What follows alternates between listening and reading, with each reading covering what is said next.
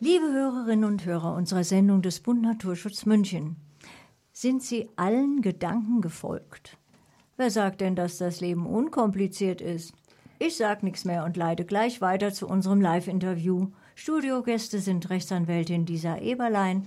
Bei Bürger- und Volksbegehren betreut sie seit vielen Jahren neben Aktionsbündnissen, Parteien und Initiativen auch den Bund Naturschutz.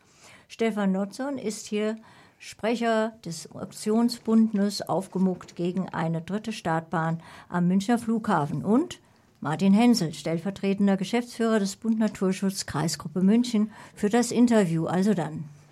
Ja, dann machen wir gleich wieder weiter. Und zwar, wir sind vor der äh, kurzen Pause jetzt stehen geblieben, Herr Notzon, bei dem äh, Thema, Sie ähm, bleiben natürlich als Aktionsbündnis wachsam bei Tricksereien. Welche hm. Trickserei äh, ist denn da beim Flughafen München bei der Diskussion um eine dritte Startbahn zu befürchten? Ja, also die Landesregierung oder der neue Ministerpräsident Söder hat ja jetzt bewusst die, das Thema Startbahn aus dem Wahlkampf herausgenommen. Das ist natürlich aus unserer Sicht oder wird jeder sehen, dass das ein sehr durchsichtiges Manöver ist, um sich hier Kritik oder schlechte Stimmung äh, vom Leib zu halten.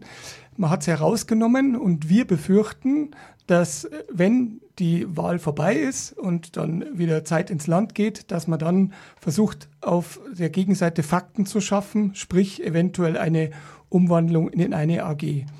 Diese Tricks wurden aber immer, und da verlassen wir uns auch auf das Wort der Politiker, ich hoffe, das zählt in unseren Zeiten noch was, der, sowohl der frühere Ministerpräsident Seehofer hat immer gesagt, es wird keine politischen Tricks geben, als auch der neue Ministerpräsident Söder hat das auch immer bekundet.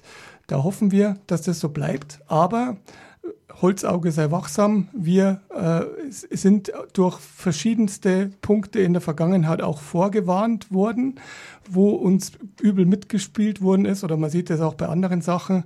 Und da müssen wir sehr, sehr aufpassen, dass hier praktisch nicht gegen den Willen der Bevölkerung entschieden wird. Und im Zweifel kann es ja passieren, dass auch wieder die Münchner um ihre Stimme gebeten werden und wieder ihre Münchner Stimme für die Freisinger und die Erdinger Bürger und Verwandten und Freunde, Bekannten abgeben müssen. Genau, da haben wir zwar im Prinzip keine Angst, weil ich habe auch damals in dem äh, vor dem Bürgerentscheid haben wir auch in München sehr viele Stimm Stimmen gesammelt und haben dann auch mit sehr vielen äh, Leuten aus München geredet. Die Münchner, Gott sei Dank, sind äh, hier auch zukunftsorientiert, die sehen die Problematik, die äh, unserer Welt bevorsteht und wir haben keine Angst vor einer neuen Abstimmung. Aber man kann auch nicht so lange abstimmen lassen, bis das Ergebnis passt. Es gab eine Abstimmung, die war ganz klar gegen den weiteren Ausbau. Und warum soll man jetzt einfach nach ein paar Jahren wieder abstimmen und dann nochmal wieder abstimmen? Irgendwann muss dieses Thema endlich äh, politisch erledigt werden und dieses Damoklesschwert über unsere Region entfernt werden. Frau Eberlein, zu dem Thema Abstimmen und nochmal abstimmen hatten wir ja gerade mit der Landshuter Westtangente ein sehr interessantes oder aufschlussreiches Beispiel, wo eine Straße erst abgelehnt wurde in einem Bürger, Bürgerentscheid und dann äh, in einem zweiten Bürgerentscheid ein paar Jahre später dann doch durchgegangen ist. Ist das auch Ihr Eindruck, dass da ähm, des Öfteren abgestimmt wird, bis halt das Ergebnis passt, sage ich mal? Ähm, natürlich ist es so, dass das Problem bei den Bürgerbegehren und bei ähm, die Bindungswirkung ist, die ja nur ein Jahr ist und dann können entweder gegenläufige Bürgerbegehren gestartet werden oder eine gegenläufige Entscheidung äh, stattfinden. Und äh, da ist es oft so, dass sich ähm, die Politik das zu Nutzen macht, um die Bürger umzustimmen, in Anführungsstrichen, und äh, dementsprechend Stimmung für ihr Projekt zu machen. Und äh, da ist es aber dann so, dass die Bürger zu ihrer Entscheidung stehen müssen und sich auch nicht beeindrucken lassen dürfen und auch gegebenenfalls halt nochmal alles investieren müssen, um einen erneuten Bürgerentscheid ähm, zu erreichen und somit ihre Position aufrechtzuerhalten. Wobei man natürlich auch sagen muss, dieser bürgergetragene Widerstand ist ja in der Regel ehrenamtlich organisiert und ähm, über Spenden finanziert. Es ist natürlich auch ein Riesenkraftakt, oder? Es ist ein Riesenkraftakt. Ich sehe ja meine Mandanten, äh, die äh, lange, also es zieht sich meistens über mehrere Jahre, bis wenn man sich entscheidet, so ein Bürgerbegehren durchzuführen. Man muss sich erkundigen, wie es ähm, werbetechnisch aufgezogen wird. Man muss die Leute informieren. Äh, die Leute machen das meistens, wie Sie eben gesagt haben, in ihrer Freizeit ehrenamtlich nebenzu. Und da geht die Luft schon oftmals aus. Ähm, deswegen finde ich, dass die Jahresbindungsfrist relativ knapp ist und ähm, man durchaus äh, darüber nachdenken könnte, ob man das nicht gesetzlich ändert. Nichtsdestotrotz gibt es ja durchaus auch sehr erfolgreiche Beispiele. Ich denke jetzt nur an die beiden ähm, Bürgerbegehren und Entscheide zu den Olympischen Winterspielen, einmal 2018 und einmal für die Spiele 2022, die beide, wo in beiden Fällen die Bevölkerung die Spiele hier in München und Oberland abgelehnt hat. Und das Thema ist ja nun tatsächlich bis auf weiteres vom Tisch. Ja, und es ist auch wirklich schön, dass sich die Politik daran hält und auch wirklich hier den, den Willen der Bürger akzeptiert und nicht äh, Gegenläufiges unternimmt. Herr Nutzen, wir haben ja gerade auch schon das Thema gehabt, eben Kraftakt und ähm, lange dabei sein. Die Verfahren ziehen sich über Jahre. Wenn ich jetzt an die das Bündnis aufgemuckt und den Widerstand gegen den Ausbau des Flughafens denke, dann liegt ja der Beginn, der Beginn des Widerstands irgendwann in den 90ern, also schon eigentlich eine Generation zurück. Wie hält man ähm, ein Bündnis, auch die, das Interesse für so ein Thema so lange aufrecht? Wie sind Sie denn persönlich zu, dazu gekommen? Also ich persönlich bin auch, ich bin jetzt ich wohne in Freising und äh, man muss ja also auch sagen, diese neue Flächenversiegelung, die mit einer dritten Stadt dann kommen würde, das äh, liest sich so einfach, das ist zwar die Größe des Tegernsees, aber das sind ja unsere, das, ist, sind äh, Gebiete im Erdinger Moos, das sind unsere Naherholungsflächen der Stadt Freising, äh, das sind Weiher oder Isarauen, wo wir Freisinger in unserer Freizeit äh, rumgehen und das ist natürlich aber nur eine sekundäre Betroffenheit. Viel stärker ist natürlich die Betroffenheit der Leute, die ganz nah am Flughafen wohnen, in, in den Dörfern Attaching und Pulling. Aber auch der gesamte Süden von Freising ist betroffen, weil auch von der Gegenseite natürlich auch immer behauptet wurde, es sind nur ein paar hundert oder ein paar tausend Betroffene. Wenn man sich das mal auf der Karte anschaut, wie nahe eine dritte Startbahn, 1,5 Kilometer Luftlinie an, die, an den Stadtkern von Freising ranrücken würde, äh, und die Stadt Freising hat 50.000 Betroffene. Allein der neue Lärmteppich Teppich erzeugt ja schon riesige Betroffenheiten. Und hier sind wir eigentlich mit dem Herzblut dabei und wir haben auch ein paar, die schon, wie Sie angesprochen haben, schon lange dabei sind. Die sind wirklich auch, wenn die direkt in den betroffenen Regionen wohnen, äh, auch schon am Ende ihrer Kräfte, weil die ja hingehalten werden. Die äh, wohnen und leben da mit ihrer Familie und wissen jetzt nicht, wie geht's weiter. Und wir und ich persönlich auch, wir machen es für unsere Kinder auch, weil wir müssen äh, hier mal entgegenwirken und müssen ein Umdenken hervorrufen und unsere Heimat hier schützen. Und das geht eben nur durch viel Arbeit und ähm, bis jetzt äh, ist es gut ausgegangen, aber wir hoffen natürlich endlich mal, dieses Thema endlich mal zur Grabe zu tragen, den Ausbau. Würden Sie sagen, dieses ähm, Engagement der Eltern für ihre Kinder kommt bei den Kindern so an? Also ähm, oftmals macht man ja als Vater, als Mutter viel für die Kinder und ähm, der Dank hält sich dann eher in Grenzen, aber da das ist ja jetzt ein sehr erstmal abstraktes Thema für die Kinder und sind die trotzdem mit dabei? Ja, die sind auf jeden Fall mit dabei, weil wir haben ja da auch viele, zum Beispiel viele Sportvereine. In Attaching zum Beispiel, der Sportverein, der liegt fast, fliegen die Flugzeuge fast direkt drüber und da sind die Jugendlichen auch betroffen. Man muss natürlich sagen, ein junger Mensch hat oft andere Interessen.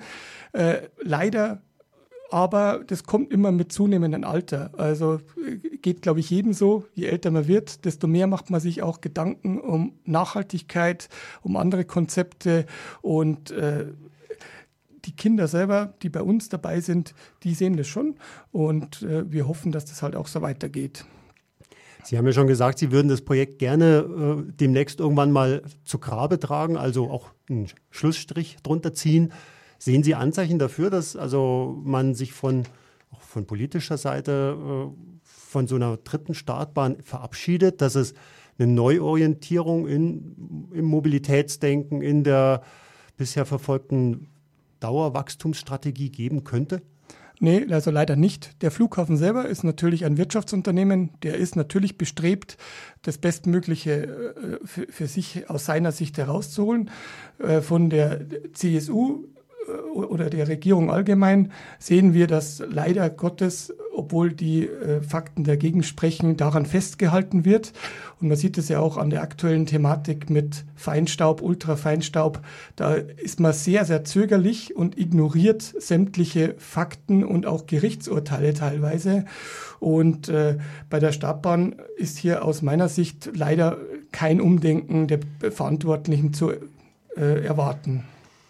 Frau Eberlein, Demokratie lebt ja vom Mitmachen, sagt man immer. Wenn Sie jetzt als Rechtsanwältin unser Thema ja, nochmal durchdenken und wo würden Sie sagen, liegen die Chancen und die Grenzen der Bürgerbeteiligung per Bürgerbegehren und Volksbegehren? Also ich denke, die Chancen liegen ganz eindeutig darin, dass die Bürger aktiv mitgestalten können, wenn sie ein Thema haben, die, äh, das sie bewegt und wo sie was tun möchten äh, und es steht kein Wahlkampf äh, bevor, wo sie irgendwas beeinflussen können, dann kann da wirklich durch das über den über das Instrument des Bürgerbegehrens ähm, sehr schön ähm, an politischen Entscheidungen mitgewirkt werden. Ähm, das sollte man nutzen und zwar nicht nur gelegentlich, sondern ähm, immer, wenn was ansteht, weil man auch eben die Politik äh, hierdurch schön lenken kann. Ähm, die Grenzen liegen natürlich darin, ähm, dass es immer gegenläufige Entscheidungen geben wird äh, und ähm, dass man natürlich eine zeitliche äh, Befristung hat. Wie wir das gehört haben, ist es ja auf ein Jahr begrenzt, momentan noch. Vielleicht wird es irgendwann mal ein Thema für ein, ähm, für ein Volksbegehren, dass man hier die Gemeindeordnung ändert zum Beispiel, ähm, um hier den, äh, den Bindungsrahmen äh, länger zu halten und damit auch den Bürgern ein bisschen eine längere Verschnaufpause zu gönnen, wie wir soeben gehört haben, weil es ständig aufrechterhalten bleiben muss. Wenn jemand jetzt sagt, ach, das interessiert mich eigentlich und mir brennt ein Thema so unter den Nägeln, dass ich da aktiv werden möchte, wo kann man sich da informieren? Also im Internet kann man sich sehr unter, auf der Webseite von Mehr Demokratie in Bayern ähm, informieren. Äh, die haben umfänglich äh, dargestellt, wie so ein Bürgerbegehren ähm, abläuft, ähm, welche Themen das umfassen kann, worauf man achten muss aus formeller Sicht. Äh, und man kann sich auch äh, persönlich äh, beraten lassen vielleicht die Schlussfrage an Sie. Wie sieht für Sie die, Frau Eberlein, die optimale Bürgerbeteiligung aus? Haben Sie da einen Wunsch, wo Sie sagen, das würde ich mir wünschen, das wäre mal schick? Also aus meiner Sicht ist es ein bisschen schwierig, weil das jetzt weicht vom Juristischen ab. Aber ich denke, wenn ein ähm, wenn ein Bürgerbegehren stattfindet und sich die Bürger für etwas ausgesprochen hat, haben, dann sollte das die Politik auch akzeptieren und nicht mit allen Mitteln, die ihnen zur Verfügung ähm, stehen, äh, dagegen wirken. Äh, und das finde ich, äh, was ich beobachtet habe, schade, dass es oftmals der Fall ist. Herr Nutzern, Sie hatten gerade schon gesagt, Sie sehen keine Anzeichen für eine Änderung in diesem Wachstumsdenken und äh, dem Verfolgen des Ausbaus äh, des Münchner Flughafens. Woran könnte das denn liegen? Es wird immer wieder über eine Kerosinsteuer gesprochen, die fehlt. Wäre das ein möglicher Schlüssel? Das wäre auf jeden Fall ein möglicher Schlüssel. Man muss einfach äh, sagen, das ist natürlich, ist ja auch jedem bekannt, dass das nicht sein kann, dass man für 29 Euro irgendwo nach Venedig fliegen kann. Hier muss einfach wirklich äh, das Fliegen verteuert werden. Jeder soll fliegen, aber wir müssen natürlich schon in einer Welt, die wirklich am Rande ihrer Belastbarkeit angelangt ist, ein Umdenken erfahren. Also mein, in den 80ern hat mein Biologielehrer schon immer gesagt, wenn irgendwann mal eine Milliarde Chinesen, jetzt sind es 1,3 Milliarden, wenn die mal alle vom Rad auf Autos umsteigen, dann werden wir riesige Probleme haben. Und die Chinesen zum Beispiel, die haben enorme Wachstumszahlen in ihrem Flugverkehr, aber die haben natürlich auch Smog und Umweltgifte und ganz andere Umweltstandards. Und dieses Umdenken fängt bei uns langsam an. Es gibt ja viele, wie Sie, die sehr aktiv sind und hier äh, mitwirken. Nur leider ist es bei manchen Schichten der Bevölkerung oder in der Politik noch nicht angekommen, dass wir hier ein Umdenken brauchen, weil wir haben eben nur diesen einen Planeten und es gibt keinen Plan B. Wenn hier mal alles zubetoniert ist bei uns und die ganzen Moose versiegelt sind, wir haben ja schon 75 Prozent weniger Insekten, jetzt ist rausgekommen, die Vögelarten, Vogelarten, die es bei uns gibt, nehmen auch dramatisch ab. Wenn es mal alles weg ist, es gibt kein Zurück mehr. Nun steht im Herbst ja in Bayern die Landtagswahl an. Wir haben also als Bürger die Chance, ähm, Politik aktiv zu gestalten, die Zukunft aktiv zu gestalten. Ähm, welche Parteien vertreten in puncto Flughafen denn welche oder was, was bekomme ich denn, wenn ich welche Partei wähle? Genau, also von den großen Parteien ist es ja ganz klar, auch in der Vergangenheit, dass sich die CSU und auch die FDP immer für den Ausbau ausgesprochen hat. Und äh, natürlich die Grünen, die Freien Wähler und auch die SPD auf Landesebene gegen den Ausbau angesprochen hat, jetzt von den großen Parteien. Und ich will natürlich hier keine Wahlempfehlungen ausgeben. Jeder muss das für sich selber entscheiden. Nur eins muss klar sein, wer die CSU oder die FDP wählt, der wählt in Richtung Ausbau. Und aus unserer Sicht kann es das nicht sein. Gut, dann würde ich sagen, lassen wir das so stehen. Ich danke Ihnen beiden recht herzlich für das Gespräch und ähm, freue mich auf viele Bürgerbegehren und Volksbegehren, die hier in Bayern noch in Zukunft stattfinden werden. Ja, danke. Danke.